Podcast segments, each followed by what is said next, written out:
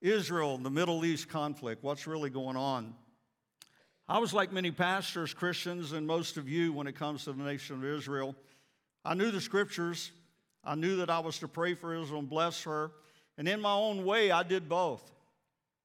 But in July of 2029, something very powerful happened in my life. I was encouraged by a dear friend of mine, Pastor Scott Thomas of Free Life Chapel down in Lakeland, Florida, who was the state director at that time of Christians United for Israel. And he said, Dan, I really want you to go to Washington, D.C. with me in July. And he said, uh, There's a thing called the a Night to Honor Israel. And I want, to con- I want to scholarship you to that week event. And I went, and it was life changing. It totally transformed my life. I went to the various classes talking about Israel, where she started as a nation, what she had been through, what she's facing today. I guess the best word I could use was overwhelmed. I was totally overwhelmed at not only how much this nation, this people, God's chosen people, has and is presently going through, but also saddened and convicted that I, as a Christian American, had not been more involved in doing more to stand with her. What I had not heard about this truth before. Why? Raised in a Christian church my entire life, graduated from a Christian university, and yet found myself totally ignorant to the truth concerning Israel, the Jewish people, and the impact they have both made on my Christian faith. Then in 2010, Kathy and I had the amazing honor. We were personally invited by Pastor John Hagee to go on a trip to Israel with him and 11 other pastors and their wives, the first and only time he's ever done that in the history of his ministry. God told him to take 12 pastors to Israel personally and teach the entire trip. And somehow we got in that invitation. That trip to Israel totally transformed Kathy and my life. It totally transformed us in our Christian walk and understanding of who Jesus is and the value of the scriptures that he has given us.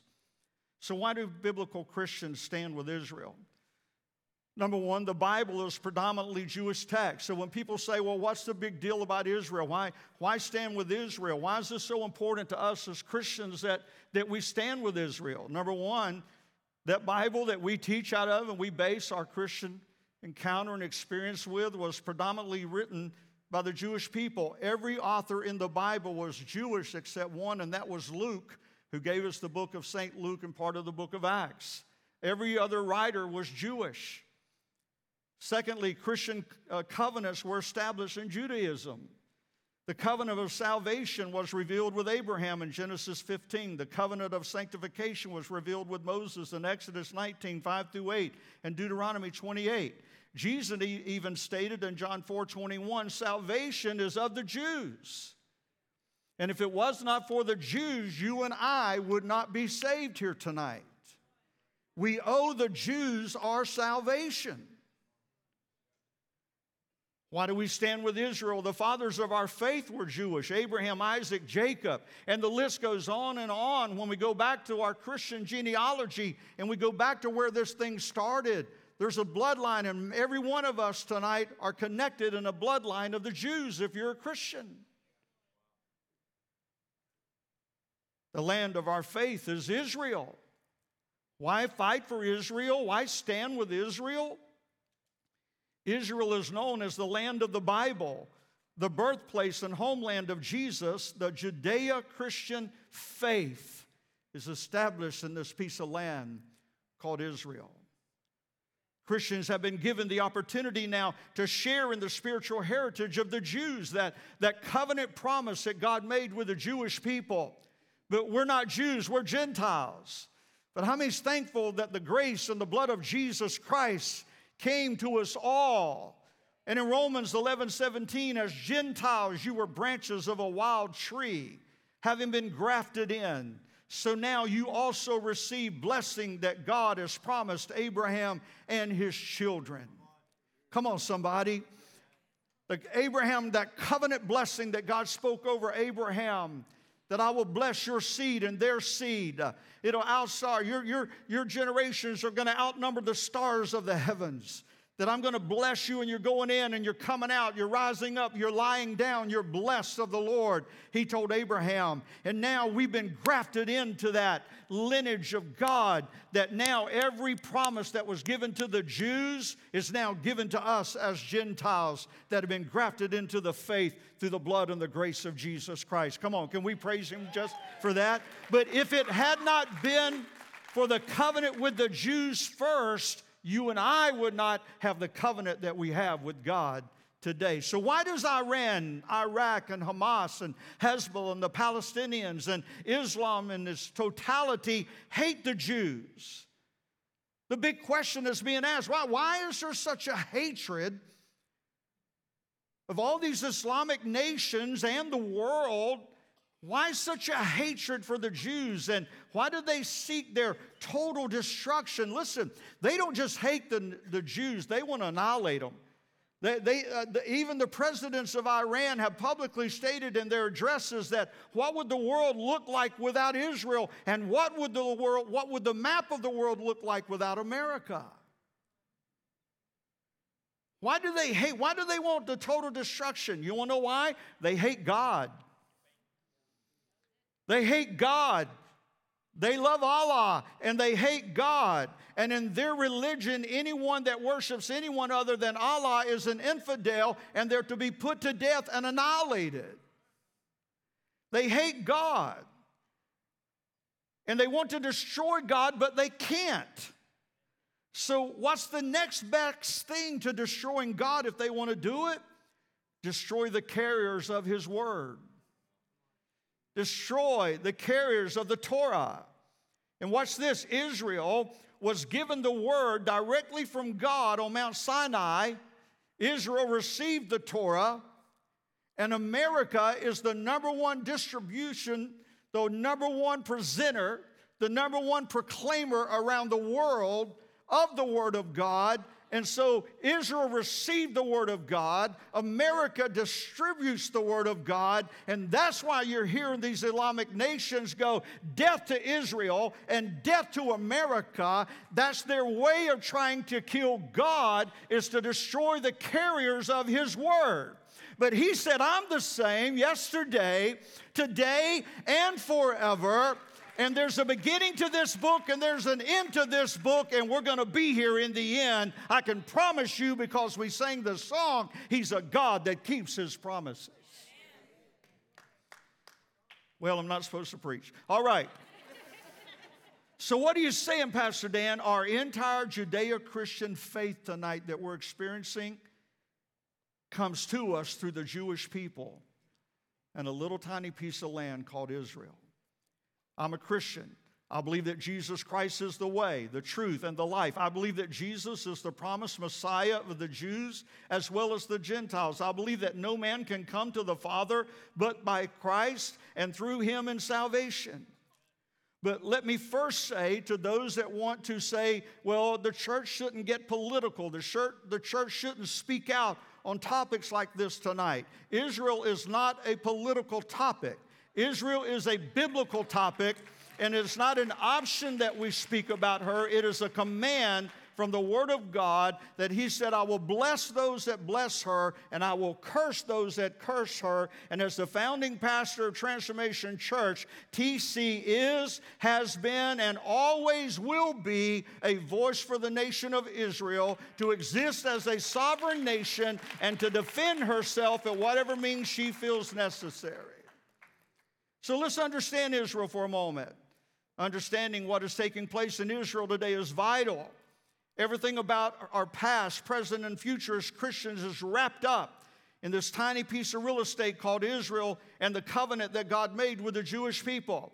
In Genesis 15 18, it says, On the same day the Lord made a covenant with Abram, which became Abraham, saying, To your descendants I have given this land from the river of Egypt to the great river Euphrates. When God spoke and gave the land to Abraham and his descendants, it included all the land between the river of Egypt to the river Euphrates. Now, if you want to look at the map that they're going to put up behind me, I want you to see something. Can anybody see Israel?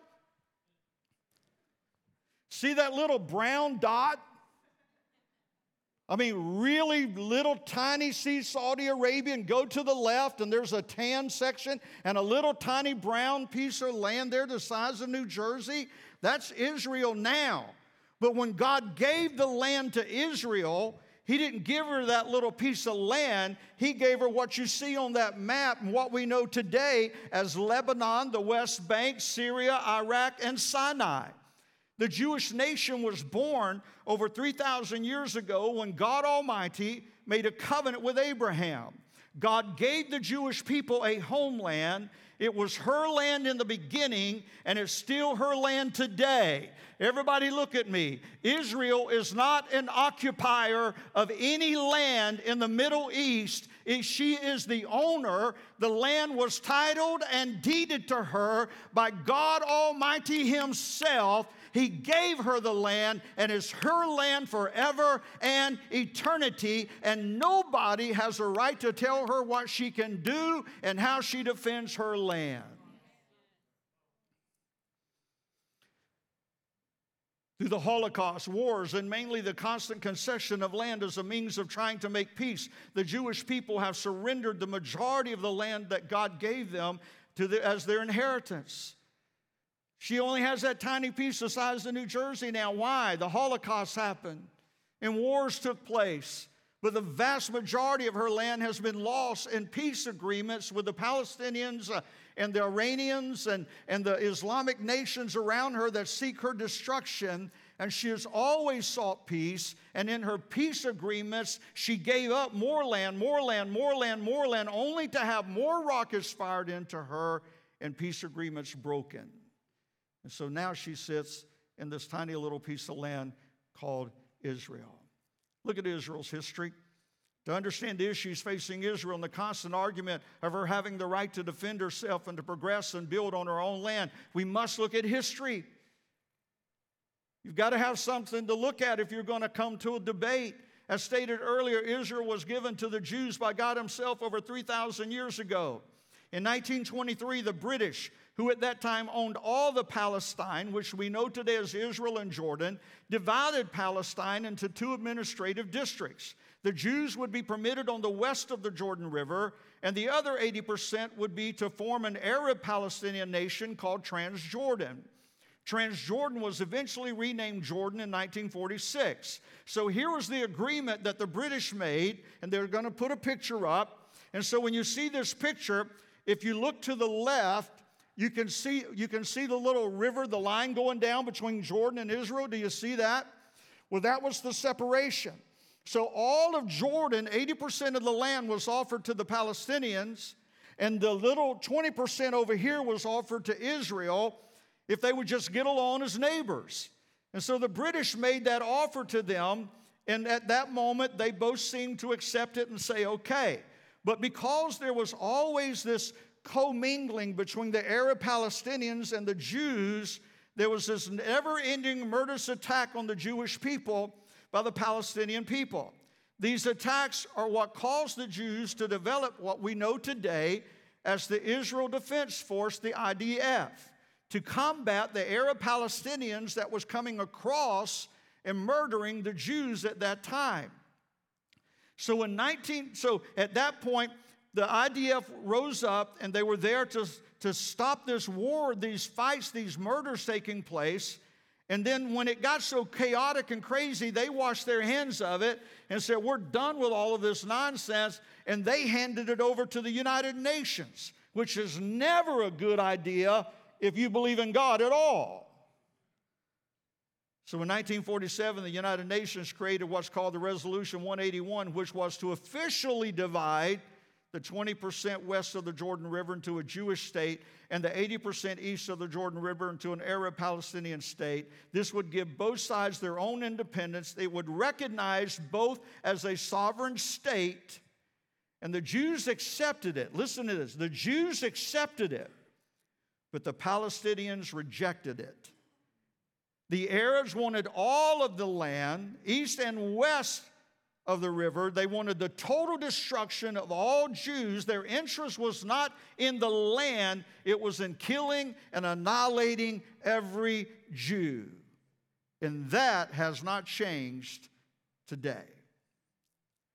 One year later, on May the 14th, 1948, the Jews declared their own state of Israel.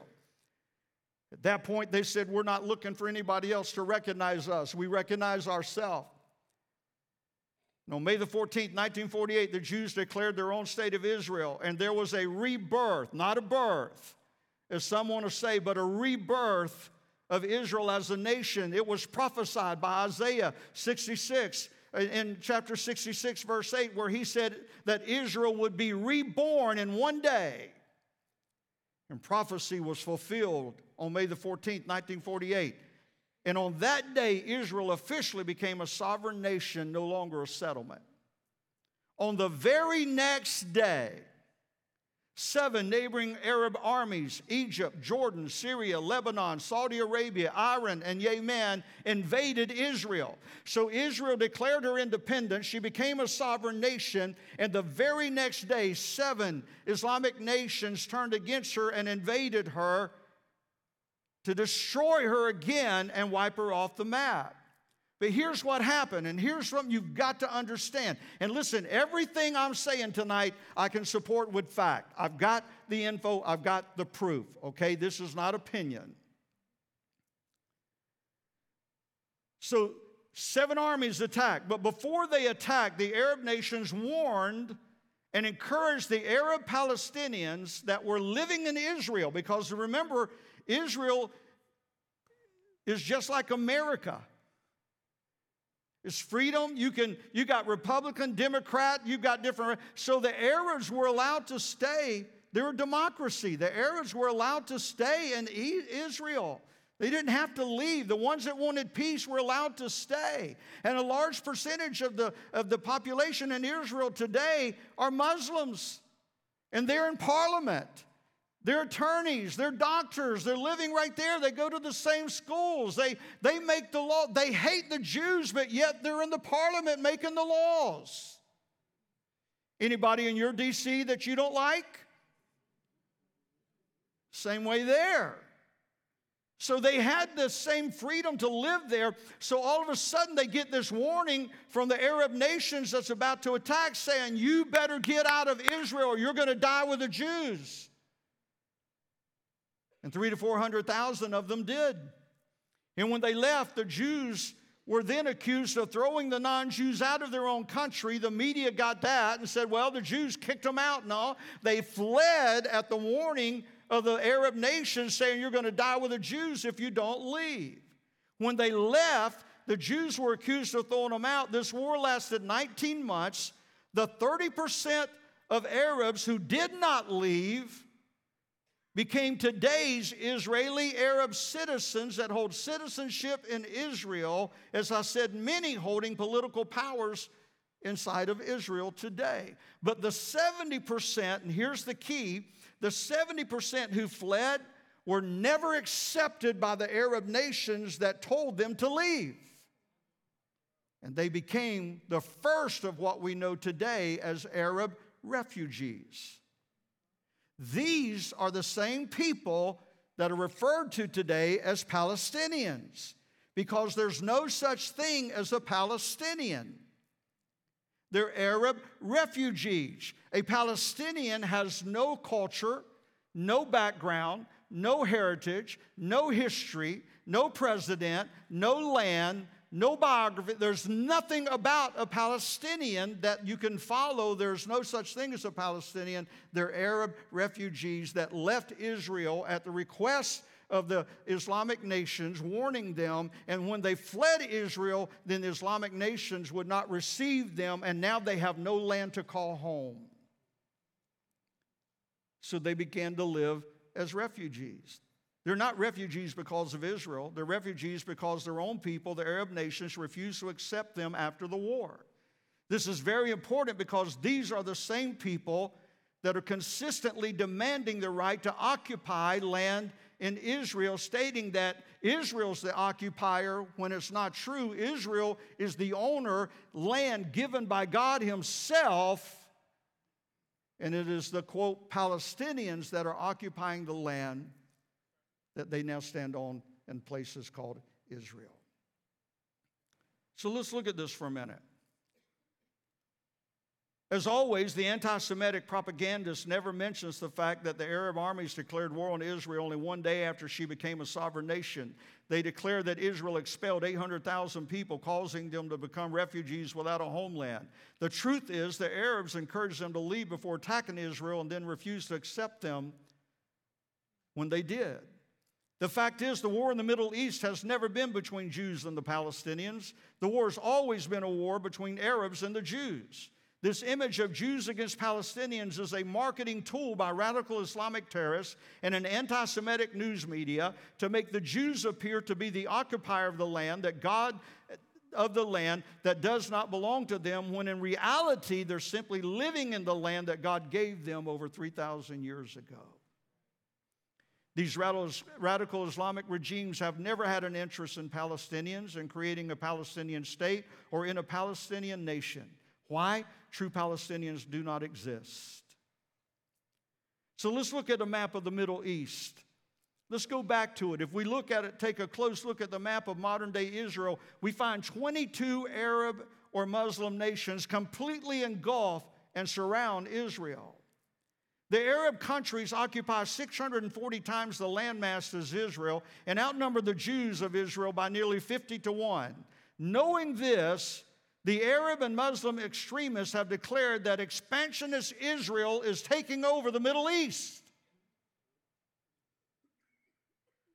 Israel has for generations been told by some anti Semitics on Capitol Hill that you need to learn how to get along with your neighbors. Oh, you mean the ones firing those rockets? Okay. Over time, this accusation has continued to grow and develop. However, nothing could be farther from the truth. Israel has a proven track record of seeking peace. She has conceded a vast amount of her land as means of trying to obtain peace. In 1947 and 1967, she conceded land in a peace agreement to only have it broken and attacks resume upon her people. In the 1900s, twice, Israel conceded land in the West Bank only to have it used to fire more rockets into her occupied territory. In 2000, Israel conceded land in South Lebanon, and then again in 2005, where Israel conceded land in Gaza, both as a means to peace and to save lives, but once again to find that no peace came from it. Only more rockets and bombs from the radical Islamic terrorist groups of Hamas and Hezbollah, where innocent lives were taken through unspeakable acts of murder. In 2008, hundreds of rockets were fired from Gaza into civilian territory by Palestinians, starting a three week war. In 2023, as we all know right now, Hamas invades Israel, murdering over 1,400 Israelis in their worst attack since the Holocaust. And here's the fact, folks the media wants to portray Gaza, Hamas, Palestinians. And I'm not anti Palestinians, and we're using that term so we identify who we're talking about today. Human lives are human lives, and they're sacred in the eyes of God. Every life. But you cannot separate the Palestinians and Hamas. Hamas is the Palestinians, and the Palestinians are Hamas. You can't separate the two. The Palestinians are not captive by Hamas. In 2005, Israel conceded Gaza over to the Arab Palestinians in a peace agreement. Israel literally forced Jewish families to leave their established homes, their farms, and communities and give up their land and come back to Israel to start over again so that the Palestinians would have a place to live under their own rule and government. And so once the Palestinians had Gaza, in 1964, at an Arab Summit meeting, the PLO, the Palestinian Liberation Organization, was organized to bring all the scattered Arab refugees together under one organization. So now the, the, these Arab refugees now have some organization. The PLO's coming in, and they're coming in like a, a governing body and so they're kind of putting things together and organizing the people to start settlements and start living as refugees. But in 2006, the Fatah, which is the largest faction of the PLO, became the ruling party in Gaza. Structure and organization took place among the people. At this time, Palestinians began to commit suicide bombings under the PLO. And if you were in my age bracket, you remember that, where they would go in with backpacks and bombs and blow up buses and walk into restaurants and blow up restaurants. Anybody remember all that on the news? That wasn't Hamas, that was the Palestinians. And I'm not anti Palestinians, but I'm trying to destroy the lies that are taking place in our media today and let you see the truth. So Fatah took over. But then something happened in 2006. So in 2005, Israel gives Gaza to the Palestinians. In 2006, Fatah takes over and they organize and start settlements. In 2007, Hamas comes in, and now the Palestinians, through the PLO, they hold their first vote ever in a structured, law abiding vote in their settlement and the Palestinians unanimously voted Hamas in as their governing body. Hamas is not there against the will of the Palestinians. They were voted in by the Palestinians in a corporate legal vote. And the Palestinians has served them and worked with them. What happened when they were voted in is all on video. Hamas went and took the PLO leaders, the ones that organized it all, and threw them off rooftops, tied ropes around their ankles, and drug them through the streets until they died while the Palestinians were cheering. It's all on video. What they did in Israel, they did to their own people. Hamas is the Palestinians. The Palestinians are Hamas. You cannot separate the two. The Palestinians are not held captive by Hamas.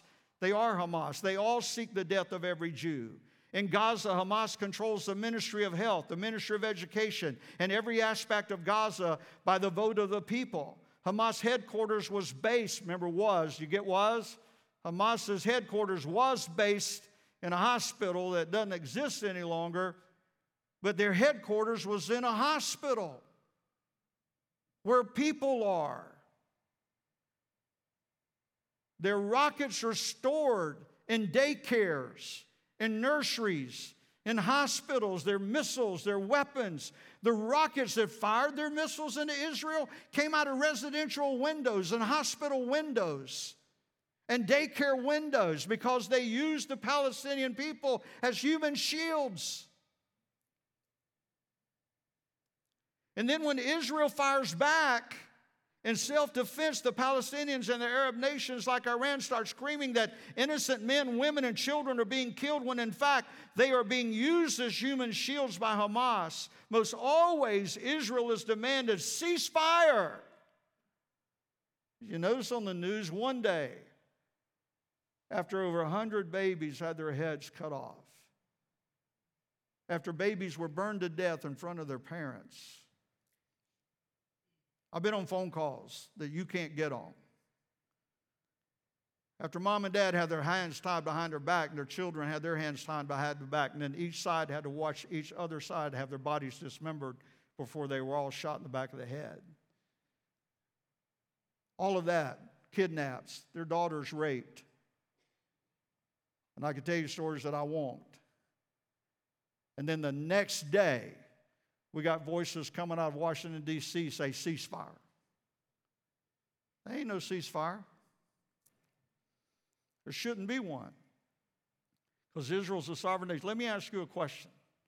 If Russia attacked America today and they did that to our families, you think we're going to cease fire? Why is Israel only the only nation in the world is ever told she has no right to defend her own land? And her own people. Israel must remove Hamas completely. And the reason is this if they don't remove them, they're coming back. And they've, they've let it go, let it go, let it go, let it go. And now, when you kill 1,400 of their people like you killed them in this slaughter, they're not going to let it go. They know that Hamas must completely be destroyed. There is no peace agreement now. Israel, and I'll get to it, there's over 300 miles of tunnels under Gaza. that Hamas and the Palestinians have dug over 300 miles. Here's a picture of some of them. Have dug. And they dug them underground so that they could come and sneak and surprisingly attack. Over 300 miles. Those were dug by Palestinians, not Hamas members. Over years, for one reason to destroy the Jews and remove them from the face of the earth. Iran is the number one supporter and promoter and financier, financer of radical Islamic terrorism. Every dollar we give to Iran under humanitarian basis is not going to humanitarian. It goes to buy concrete so that the Palestinian people can build homes. They don't get it. It doesn't build homes, it builds tunnels.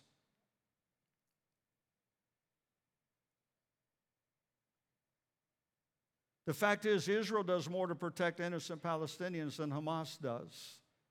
Hamas uses them as shields. The Israeli Defense Force is the most humanitarian military in the world.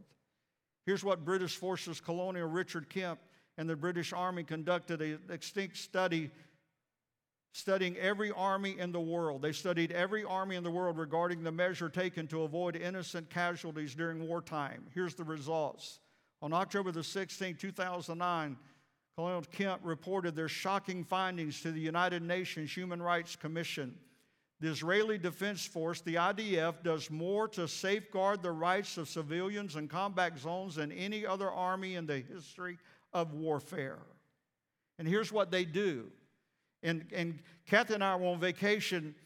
I've been a state director for United Christians United for Israel, and we were on vacation in Branson a few years ago when Hamas and, and the Palestinians waged war on Israel again, and rockets began to fire out of Gaza into southern Israel.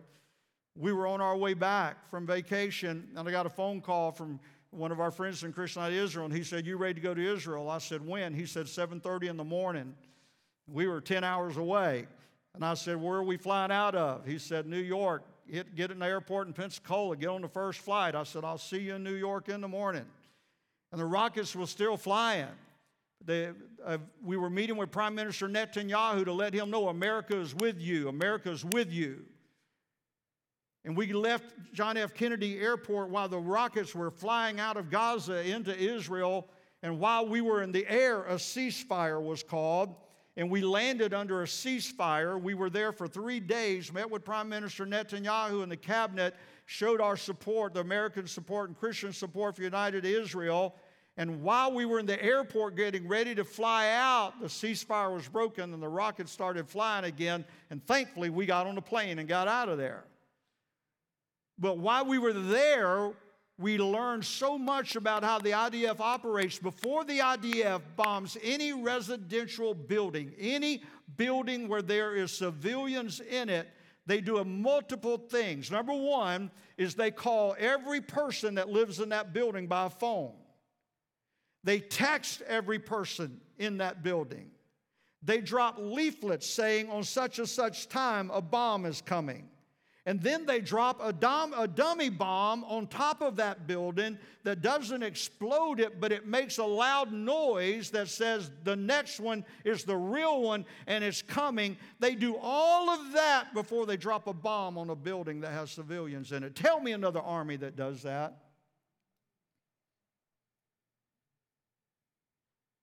And yet they're blamed. And are civilians dying? Yes. Do we celebrate that? Absolutely not. But when you're part of a people that attacks a people and they retaliate, people are going to die. They died on the side that started, that when it started in the land of Israel, and now they're dying in Gaza, and nobody wants to see anybody die. But don't judge a nation who is simply defending itself against a people that wants to annihilate it from off the earth.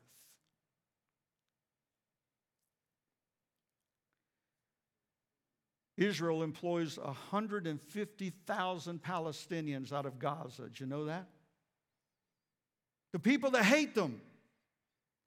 In the last three years, they've allowed Palestinians to start crossing the line and coming into Israel and working, and they've given over $2 billion into the economy of Gaza through salaries to 150,000 Palestinians. If you were trying to wipe them off of the face of the earth in Gaza, do you think you would be bringing them over and giving them jobs and putting $2 billion into the economy of their land? They're seeking peace with them, not to destroy them. If genocide of the Palestinians was a goal of Israel, Israel would have already carp bombed Israel, uh, Gaza. If that was their desire, they would have already wiped Gaza off the face of the earth. But they haven't because they want to see the civilian lives saved. They gave a 24 hour warning to every person in Gaza City you got to get out because the bombs are coming. 24 hours. They gave notice get out of Gaza City, not all of Gaza, get out of Gaza City because that's where Hamas has all of her warfare stacked and stored, and we're coming to get rid of it. Gave a total warning. Hamas is the militant group that carried out the attack that they were in support of. They all hate the Jews. Do you know that Palestinians raise their children to hate and teach them in, in summer camps? They teach them how to behead and kill Jews. Children. Our children watch cartoons. It's all new. You can watch it on YouTube, just look it up. The Palestinians, you know what they do? Their children watch television too, and they have programs where other children are doing it, and they're teaching the children in the living room how to hang Jews, how to kill Jews, how to murder Jews. This is how. And so when we come, and, and, I, and I love, I don't want to see anybody die. I don't want anybody to walk out here and say, man, he's got a cold heart. I don't. No one should die, no one should have to suffer. But we can't judge a nation that's simply defending its people against those that continue to seek its total annihilation. Are y'all with me tonight? Negative lies and false propaganda is the only way Hamas and radical Islam can compete with Israel. They know they cannot beat Israel in a warfare. They know that. They know that. Israel knows that too. I'm going to tell you something. When I went to Israel my third time, we, we went to the dome, the dome that shoots out and knocks out the rockets out of the sky. I was, I was from here to you, to, from that dome. Amazing. And you know who was guarding it? Two 17 year old female Israeli soldiers. And so there was us 12 pastors with Pastor Hagin. We're talking to him, and, and so this was my first trip. I'm sorry. We were talking to them, and one of the pastors asked, they said, Well, what happens if the Iron Dome misses a rocket and it gets through. Without batting an eye, that little 17 year old soldier with that AK 47 wrapped her over her shoulder, she turned and looked at him and she said, Sir, before we had the Iron Dome, we had the God of Abraham, Isaac, and Jacob. He's covered us then, He's covering us now, and He's going to keep covering our people. We're fine, sir. We were okay before that dome got here. We're okay if it misses a missile. Didn't bat an eye. I think we're in America wondering how we're going to make it one week to another.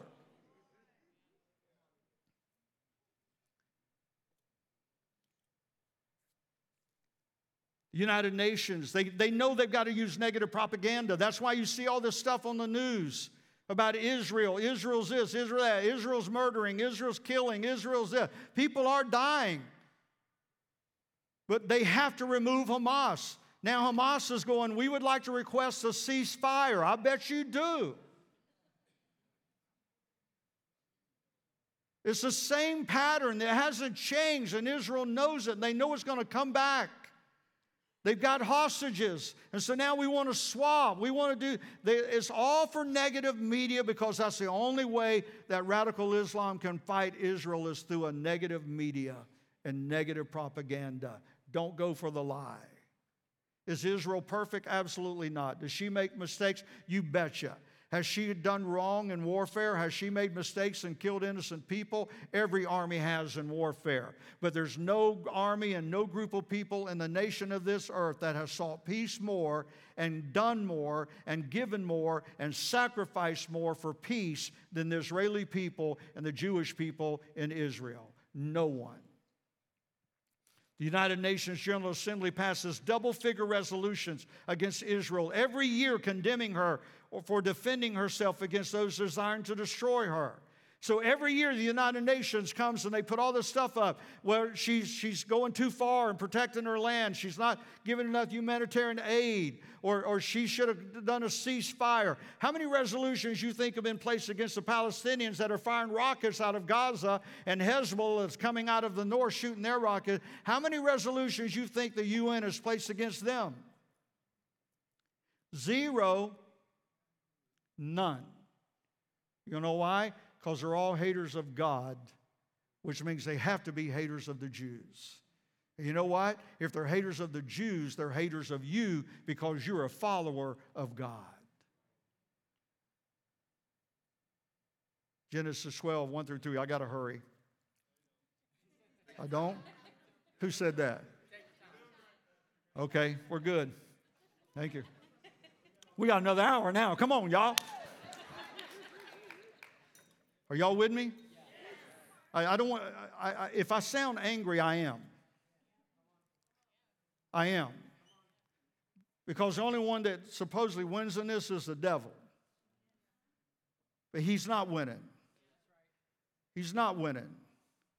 Because it's all in the book. And by the way, I'm going to do a small group next semester. We're going to talk about Israel and the end times, what's about to happen. And we're going to take you step by step through it. And I hope it's a small group of about 200 people in this auditorium. Did I get any volunteers? Y'all see that, don't you? I'm going to have the largest small group in the history of TC.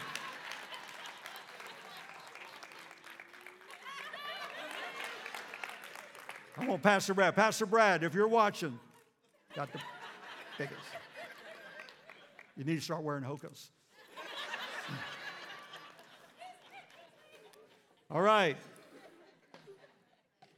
This is so serious, you got to get some laughter in here somewhere, all right? Okay, we're running out of time. Y'all with me?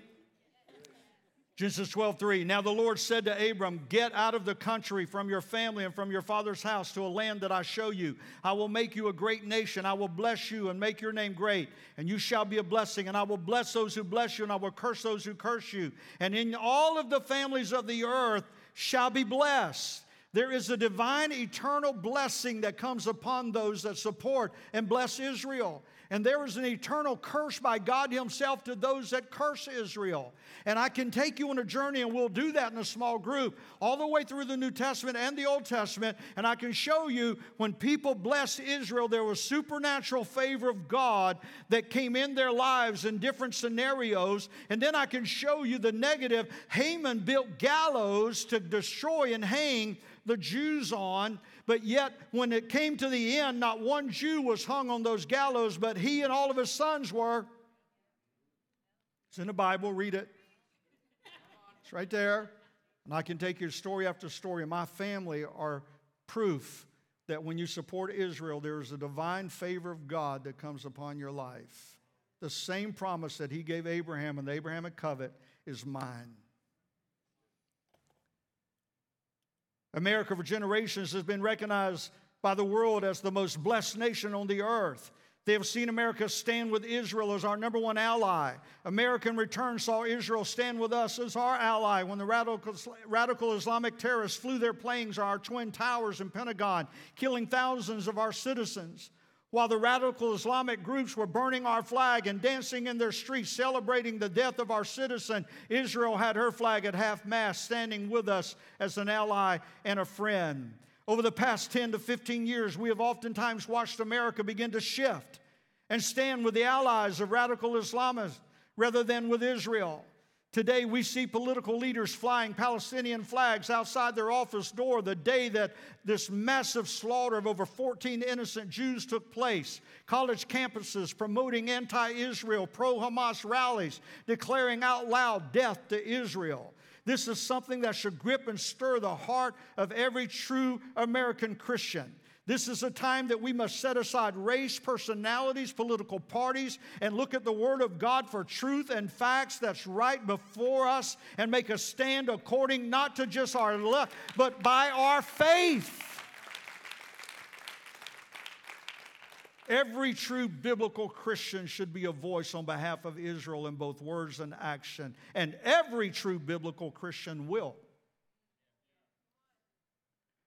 Those radical Islamic pilots who flew those planes on suicide missions, they were standing up for their faith. Do you know what they were promised? Because when you become a martyr for Allah, you know what you're promised? You're promised 72 virgin women, 72 wives, and an eternity of happiness. Now, 72 wives and eternal happiness just don't go. I'm still trying to figure that one out.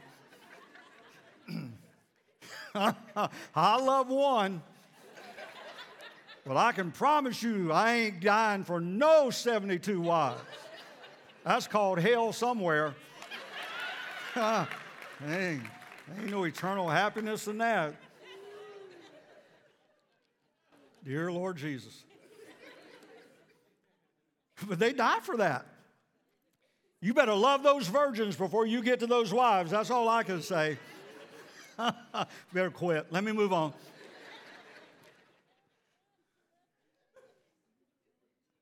But if they're willing to die for their faith, what are we willing to do for ours? Are we willing to put our faith and belief in God's word ahead of our race, political party, personal agendas, or desires? Are we? Isaiah the prophet said, Speak out for Zion's sake. The question is, will we? You see, Israel, she's not weak. The truth is, she's meek. She's second only to American technology and interventions. She is a nation that is progressing and developing more and more every day, even though Israel, surrounded by 22 Muslim nations that possess 640 times the landmass, has a population outnumbering her 50 to 1. As I said, Iranian presidents have publicly announced what will the world look like without America. They call Israel the little Satan and call us the big Satan. We can't ignore what's going on. But let's look at it for a second. America, Israel, Islam. America has always stood as an ally to Israel. This again is one of the reasons our nation has been so greatly blessed. On May 14, 1948, Israel established and reborn as a sovereign nation. On this day, Israel regained her independence. Israel is a sovereign nation, and no country, including America, has the right to tell her what she can and cannot do on her soil. No one has the right to condemn her for defending and protecting her citizens from those who seek their destruction. Israel needs America today more than ever. I also want to declare that America needs Israel today more than ever. The day America no longer stands with Israel as an ally is the day that we will see the covenant blessings of God lift off our country and off our land. We've experienced the blessing of Genesis 12:3, but if we turn our back on Israel now and embrace the radical Arab Muslim world that is trying to destroy her and us, we as a nation will experience the curse of Genesis 12:3. I'm going to show you something. On April 19, 2010, it was made public through the media that America at the United Nations where there was a vote taking place on a resolution against Israel for defending herself against rockets that were coming out of Gaza into her people. And America, on that day, our president, for the first time in history, gave a no vote. And for the first time in history, America did not stand with our ally Israel, and we gave a no vote, which was a vote against her. The very next day, on April the 20th, the deep horizon blew up in our Gulf, causing the worst, worst natural disaster in U.S. history. Play with Israel, you play with God. On October the 7th, 2023, Hamas attacked Israel and slaughtered over 1,400 innocent Jews. On that same day, Afghanistan had two major earthquakes and has had two more following that. And now around 4,000 deaths have taken place from those earthquakes. You mess with Israel, you mess with God.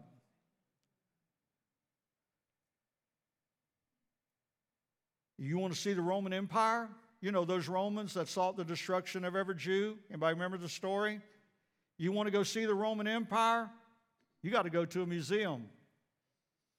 You want to see Jerusalem? Get on a plane because she's still there. Look at Venezuela, Argentina. They harbored key leaders who helped slaughter the Jews. Look at their economy today. It's in total ruin. May the 14th, 2018, the U.S. Embassy was moved to Tel Aviv, to Jeru- moved from Tel Aviv to Jerusalem where it belonged. And in 2018, the U.S. economy grew at its fastest pace since 2005. Many Americans have no fear of the curse of God because we have never lived in it as a nation. We have always been blessed, and I encourage you as an American Christian tonight to make a stand for the Word of God and for what is biblically right. I encourage you to pray for our president, pray for our Senate and our Congress. Contact the White House and let them know that you are a Christian and you support Israel and her right to exist as a nation. Be a watchman on the wall and speak out on her behalf. And Jesus said, Pray for the peace of Jerusalem. I met with Rabbi Scheinberg, and he made a statement in Washington, D.C. that I will never forget. He said, Appeasement is surrender on an installment plan. And for us to appease the spirit of radical Islam is to slowly surrender our faith and our nation to our enemy. He then said, There are no political solutions to a theological conflict. The war that's taking place in the Middle East tonight will not be resolved in politics. It is a war against God. And when you can't kill God, you try to destroy the carriers of God's Word because He became the Word in flesh. So He hates us. And so tonight we have to see the war for what it really is. In Isaiah 62 1, and I'm closing. It says, For Zion's sake I will not keep silent, for Jerusalem's sake I will not remain quiet until her righteousness shines like the dawn, her salvation like a blazing torch. What can I do, Pastor Dan? Anybody like to help Israel? Anybody like to do something? Let me encourage you. I want to encourage you. Write this down. I want to encourage you to go to www.cufi, www.cufi.org. This is Pastor John Hagee's organization, Christians United for Israel. We're over 10 million strong right now. You say, What can I do? I don't know what I can do. You can go on there and you can join CUFI. It doesn't cost you anything, doesn't going to require anything of you. It makes you a voice. You know how your voice counts now? You know what happened when there was a demand from Washington, D.C. that called Israel to cease fire? You know what happened in Washington, D.C.? They got 10 million emails in two minutes. We shut down their computer system. With Christians demanding their political figure that you support Israel because we're voting really soon. And if you want to keep that seat in the next six months, next year, next vote, then there's 10 million of us and we're voting really strong. So now your voice matters. And when it comes to issue, all we have to do is push a button, and however many that's joined, that's your voice. And it shows that you're from the state of Florida. It doesn't give your personal information. Don't worry, there ain't no radical Islamic coming to your front door, okay? Don't give any of that out. It's just there's a voice. There's a voice in Florida telling our representatives, you better support Israel or we're coming after you. We're going to replace you real quick. And guess what? That's their money. They're going to listen.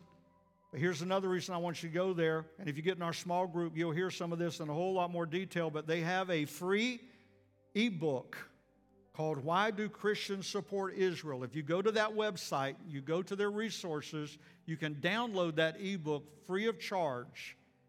And it's going to take you through 10 steps on why we as Christians support Israel and take you through a detailed study. And it's free, and it'll give you a great foundation to get with and get on before we get that small group with all 400 of us.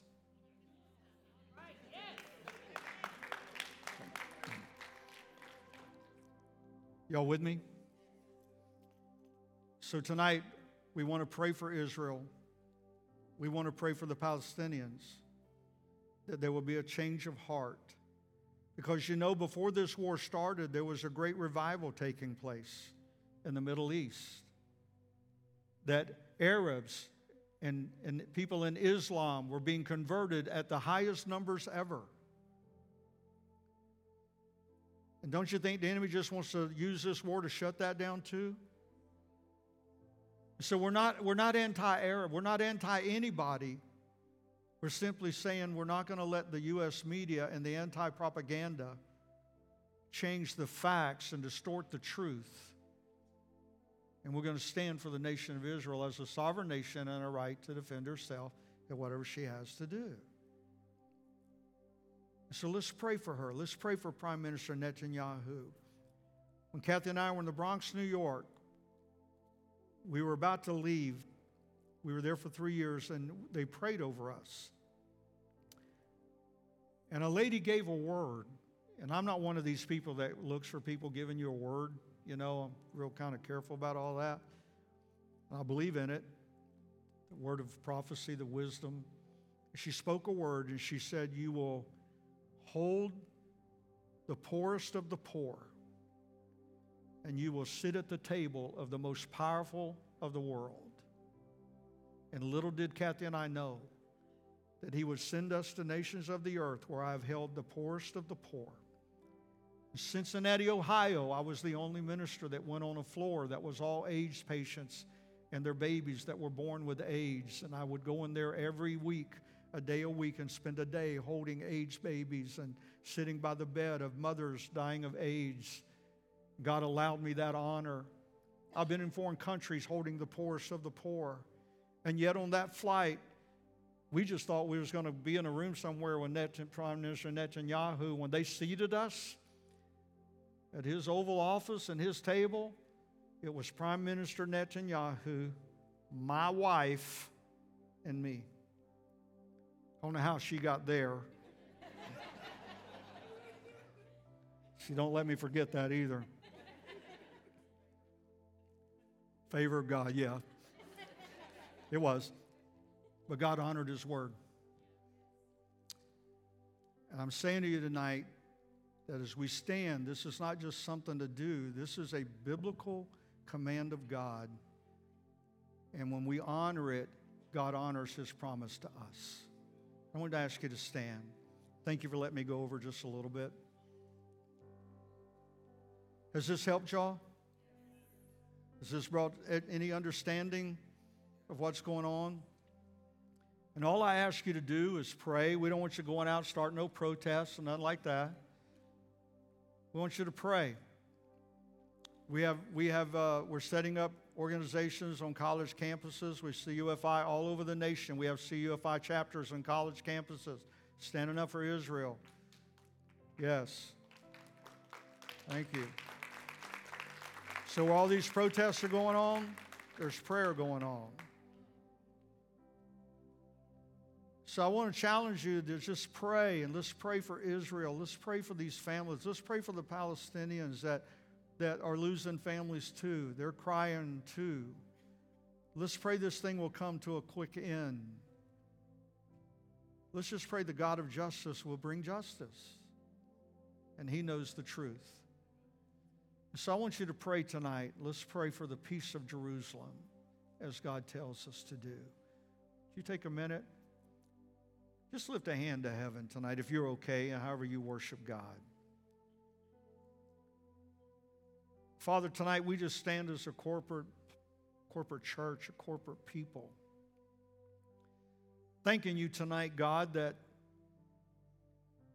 God, somewhere in your grace, somewhere in your sovereignty, you saw us as sheep lost without a shepherd. We had no hope. We were eternally lost and damned. But you grafted us in. You would that none would perish, but all would come to eternal life. And you grafted us in, Father, to an eternal covenant with Abraham, Isaac, and Jacob.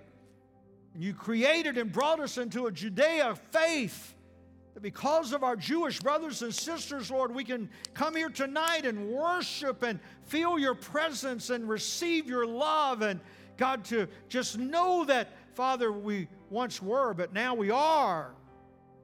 We've been bought with a price and we're brand new in you. And tonight, Lord, it's all because of our Jewish brothers and sisters, Lord, that we can experience what we have in you tonight. So we pray for them right now.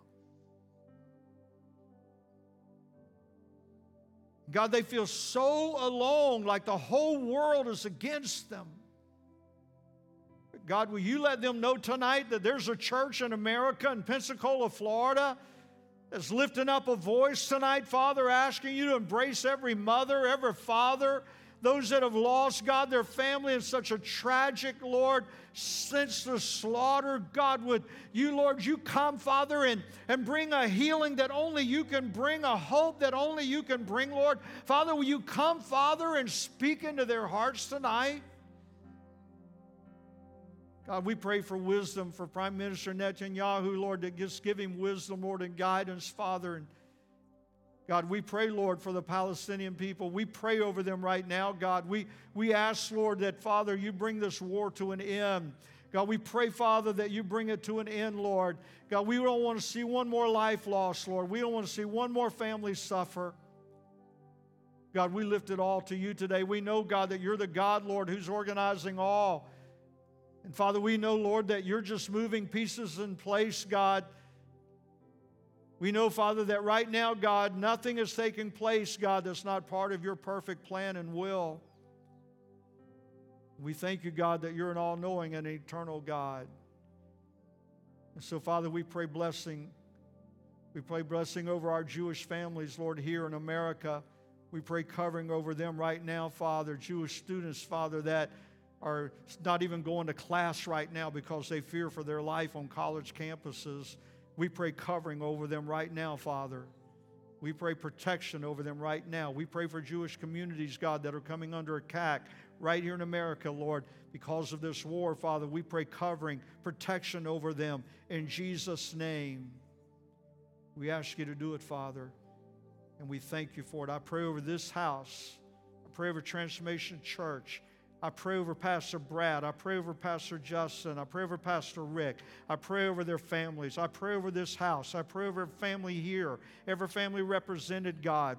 That, Father, you will cover us with your grace. That, Father, you will cover us with a covenant blessing. That you will cover us, Lord, in our rising up and lying down and our going out and our coming in. We are called blessed. Come on, somebody agree with me. We are called blessed. Can I get more agreement with me? We are called blessed and highly favored of the Lord. Come on, will you say that with me tonight? I'm blessed and I'm highly favored of the Lord. Will you declare it as a proclamation over you and your household? If your spouse is with you, just reach over and take their hand and lift it together and declare it out loud tonight. We are blessed we're highly favored of the Lord. In Jesus' name, amen. Amen. I'm going to leave you this and we're going to let you go. Always remember this we live in a temporal, we live for today. Anybody with me? Just want to know how today's going to go. We live in the temporal. We're teaching this in Pipeline. We live in the temporal, God always lives in the eternal. He said, Before you saw one of your days, I've already seen all of them. None of this is called God by surprise. You know what He's doing? He's just putting all the pieces of the puzzle together. And everything in your Christian journey is based on a little piece of land called Israel. Everything. From your birth and salvation to the coming of Jesus Christ is all based on a little piece of land called Israel and some people called the Jewish people of Israel. Everything in this Bible. You want to know what's happening in the time of the Bible? Look at Israel and it'll tell you. Join a small group in January and we're really going to tell you. We're up to 500 now, Rick. We're 500. Father, I pray blessing over my friends. What an honor. What an honor, Lord, as Pastor Brad says, to just be a part of this family, these amazing people. I pray blessing over them. I speak blessing over their household, over their children. I pray, God, in the end of this year and the beginning of the year to come, that we will see the hand of God move in lives of this church like we have never, ever seen before. And we thank you for it in Jesus' name. Amen. Thank y'all so much for allowing us to go over. God bless you.